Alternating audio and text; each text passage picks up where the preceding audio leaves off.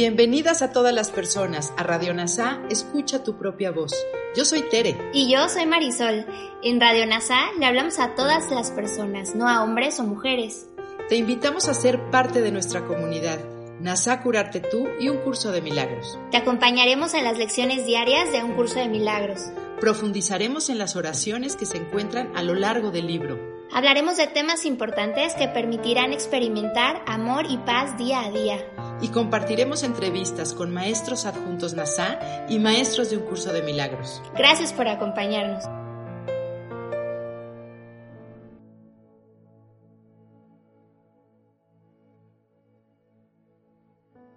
Hola, soy Griselda. Te invito a que practiquemos juntos la lección 83. Hoy repasemos estas ideas de la mano de Ken Wapney. Repaso 65. Mi única función es la que Dios me dio. No hay nada más. No tengo otra función que la que Dios me dio. Este reconocimiento me libera de todo conflicto porque significa que no puedo tener objetivos contradictorios. Con un solo propósito, siempre estoy seguro de qué hacer, qué decir y qué pensar. Toda duda debe desaparecer, ya que reconozco que mi única función es la que Dios me dio. Nuestra función es perdonar, la única razón correcta para estar en el mundo. No estamos aquí para salvarla, ganar mucho dinero, criar una familia feliz, tener un cuerpo sano o vivir para hacer 150 años. Recordar esto eliminará el conflicto, porque creer que nuestra función es externa entrará inevitablemente en conflicto con nuestra función interna, de darnos cuenta de que nada externo es importante, solo el cambio de pensamiento provocado por el cambio de los maestros. El conflicto también resulta de querer estudiar este curso y regresar a casa, al mismo tiempo que anhela ser su gran maestro, o aparentemente más humildemente su devoto estudiante, mientras que aún desea los regalos de la especialidad, dinero, fama, poder y amor. En estos casos consideramos que un objetivo externo es importante, sino más que el interno, ya que establece el conflicto que fue el objetivo del ego desde el principio. Sin embargo, este curso pondrá fin al conflicto, no lo exacerbará y el único propósito correcto del mundo exterior, una vez que lo hayamos hecho, es que sea el espejo que nos muestra la elección que hemos hecho internamente. Solo entonces nuestras mentes, la verdadera fuente del conflicto, podrá ser sanada, como explica el siguiente pasaje. No olvides que la sanidad del Hijo de Dios es todo lo que el mundo necesita. Ese es el único propósito que el Espíritu Santo ve en él y por lo tanto el único que tiene hasta que no vea la sanación del Hijo como todo lo que deseas que sea realizado por el mundo, por el tiempo y por todas las apariencias, no conocerás al Padre ni a ti mismo, porque usarás el mundo para lo que no es su propósito y no escaparás de sus leyes de violencia y muerte. La sanación es, por lo tanto, el único propósito sensato del mundo. Una vez que lo hicimos como una expresión de nuestro odio a Dios y a Cristo, nuestro nuevo Maestro cambió su propósito. El mundo se convierte en el vehículo para mostrarnos primero que tenemos una mente y segundo, la decisión del ego que tomamos dentro de ella. Ahora la decisión correcta es inevitable y estamos seguros del propósito del perdón cuando la duda desaparece. Ahora buscamos aplicar lo que estamos aprendiendo. Mi percepción de esto no cambia mi función. Esto no me da otra función que la que Dios me dio. Cualquier situación que yo cree que está perturbando mi paz no tiene ningún efecto en mi mente. Dicho de otra manera, nada de lo que percibo como externo tiene el poder de cambiar mi propósito de perdón, independientemente de las reacciones del ego a una situación. Mi función permanece dentro de mí, suave y pacientemente sostenida por Jesús. El lector recordará nuestra cita anterior de este hermoso pasaje en el texto Jesús haciendo eco de su papel gentil y paciente como nuestro Maestro, parte del cual miramos de nuevo. He salvado todas tus bondades y todos tus pensamientos amorosos. Yo los he purificado de los errores que escondían su luz y los he guardado para ustedes en su propio resplandor perfecto. A pesar de las travesuras de nuestro ego, no podemos perder. Nuestra locura no tiene ningún efecto en la cordura interior, ni en nuestra función sana de perdón. No permitas que use esto para justificar una función que Dios no me dio. No me permitas usar una situación externa como medio para justificar la creencia de que hay algún propósito en mí, en mi vida, que no sea deshacer el sistema de pensamiento del ego. El mundo está muy contento de cooperar en el plan del ego. Después de todo, el ego hizo que el mundo cooperara, dándonos una oportunidad tras otra para justificar nuestros juicios y quejas, nuestra percepción de que hemos sido tratados injustamente, una injusticia que solo puede ser remediada con nuestra respuesta defensiva y a veces agresiva.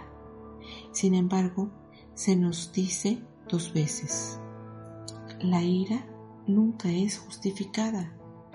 Restaurar la paz de la mente es nuestra única responsabilidad y el reconocimiento de este feliz hecho es el corazón de nuestra función de perdón. Repaso 66. Mi felicidad y mi función son una sola cosa. Esto se debe a que nuestra felicidad no resulta de nada en el mundo. Recuerda que las leyes de lo especial nos dicen que nuestra felicidad viene del cuerpo, la nuestra o la de otro, o cualquier cosa externa. Esto de nuevo debe engendrar conflicto, porque la felicidad viene solo cuando dejamos ir la culpa, el efecto gozoso del perdón. Sin embargo, si pensamos que hay placer en el mundo, inevitablemente estaremos en conflicto. Esto ciertamente no significa que debamos sentirnos culpables, porque todavía buscamos el placer corporal, sino solo que debemos ser conscientes de lo que estamos haciendo. Este no es un curso de sacrificio o de renunciar a lo que sentimos que es importante, sino de aprendizaje, como Jesús nos instruye cerca del final del texto, que renunciar al mundo es no renunciar a nada y por lo tanto no hay sacrificio involucrado. Así, al mismo tiempo que nos pide que no abandonemos nada, Jesús nos ayuda a reconocer que todo aquí es nada. Solo entonces podremos abandonar verdaderamente el mundo. Renunciar al mundo, pero no para sacrificar. Nunca lo quisiste ¿Qué felicidad has buscado aquí que no te trajera dolor? ¿Qué momento de contenido no ha sido comprado a un precio temible en monedas de sufrimiento? La alegría no tiene precio. Es tu derecho sagrado y lo que pagas no es la felicidad. Sean acelerados en su camino por la honestidad y no dejen que sus experiencias aquí engañen en retrospectiva. No estaban libres de costo amargo y de consecuencias sin gozo. Este es un curso para abrir nuestros ojos, para que entendamos cómo lo que pensamos, sentimos y hacemos encaja en el plan de expiación de Dios. Todo lo que deseamos fuera puede servir a un propósito santo si dejamos que el Espíritu Santo nos enseñe su verdadero significado. Por lo tanto, repetir este punto importante, darse cuenta de que nuestra felicidad no viene de lo externo, no debería hacernos sentir culpables. Es una afirmación que simplemente nos ayuda a darnos cuenta de que toda nuestra vida está basada en el conflicto y de esa comprensión viene el final del conflicto y el amanecer de la verdadera felicidad. Todas las cosas que vienen de Dios son una sola cosa. Ellos vienen de la unidad y deben ser recibidos como uno. Cumplir con mi función es mi felicidad porque ambos provienen de la misma fuente.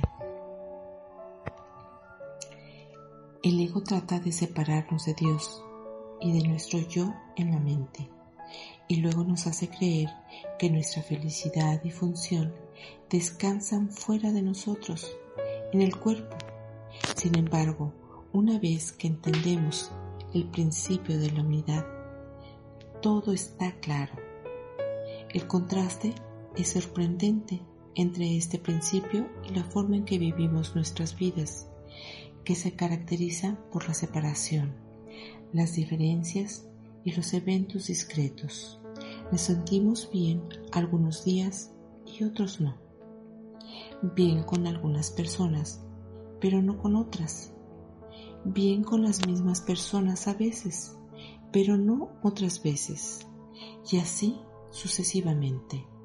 Nuestra experiencia nunca está unificada, porque todo se rige por la adhesión al principio del ego, de uno u otro. Mis intereses y los tuyos están separados.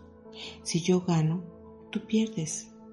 Si yo pierdo, tú ganas. Jesús nos ayuda a darnos cuenta de que el camino de regreso a la unidad viviente de Dios es a través de reflejar su amor, lo cual hacemos al percibirnos unos a otros a través de la lente de los intereses compartidos.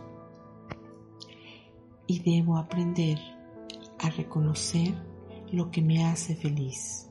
Si quiero encontrar la felicidad, el propósito de esta lección es enseñar lo que nos haría felices. Hemos visto repetidamente que la felicidad no radica en el cumplimiento de algo externo, pues eso es meramente transitorio. Jesús nos pide que apliquemos la idea de la lección como sigue. Esto no puede separar mi felicidad de mi función. La unidad de mi felicidad y de mi función no se ve afectada en absoluto por esto. Como en la lección anterior, se nos pide que reconozcamos que cualquier forma de malestar que se nos presente no tiene poder para cambiar la felicidad que trae el perdón. La felicidad viene de la decisión de la mente y ningún poder en el mundo puede quitarnos eso. Solo nuestra decisión puede hacerlo y por desgracia lo ha hecho. Podemos ver una y otra vez en estas aplicaciones cómo Jesús nos pide que tomemos estas ideas relativamente abstractas y las apliquemos en nuestras situaciones cotidianas. Esto es obligatorio si vamos a aprender este curso, que no es realmente un proceso intelectual, mientras que el aprendizaje intelectual de su mensaje es importante. Es el propósito del texto. Después de todo, si no aplicamos las enseñanzas, no significa nada. Por lo tanto, el énfasis de estas lecciones es hacernos pasar el día como normalmente lo haríamos, pero en el momento en que algo perturbe nuestra paz o nos emocione, darnos cuenta de que esto no puede tener ningún efecto en nuestra felicidad y función, que están dentro de nosotros. Simplemente los hemos cubierto con ilusiones que no tienen ningún efecto sobre la verdad. La última declaración repite este pensamiento. Nada, incluyendo esto, puede justificar la ilusión de felicidad aparte de mi función. Cuando algo te hace feliz y te da placer, date cuenta de que esta experiencia está separada de tu función de perdón y por lo tanto no durará. La verdadera felicidad en este mundo viene de dejar ir la culpabilidad, el problema que nos hizo huir de nuestras mentes, ya que creíamos que habíamos huido del cielo. La perdición de la culpabilidad, entonces, es la fuente de la alegría, porque deshace todo el sufrimiento y el dolor y nos devuelve al hogar que nunca dejamos. Nuestra felicidad durante el día se equipara con el perdón, en el que reconocemos que nada ni nadie tiene el poder de quitar la paz de Dios. Es nuestro, esperando nuestra aceptación. La conciencia de este hecho, aunque todavía no estamos listos para elegir la paz, proporciona una insinuación de alegría y un sentido de esperanza que son imposibles mientras pensemos que necesitamos manipular, seducir o cambiar el mundo. Esto puede funcionar algunos días, pero nunca todo el tiempo.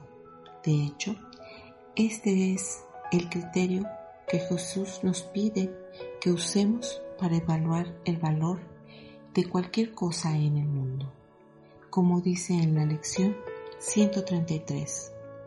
Previsualizando este pasaje incisivo, leemos. Si eliges algo que no durará para siempre, lo que elegiste no tiene valor. Un valor temporal no tiene ningún valor. El tiempo nunca puede quitar un valor que es real. Lo que se desvanece y muere nunca estuvo allí y no hace ninguna ofrenda al que lo escoge. El simple hecho de darse cuenta de que ya no tenemos que valorar lo que no tiene valor, aunque todavía no estemos listos para dejarlo ir, es una fuente de esperanza.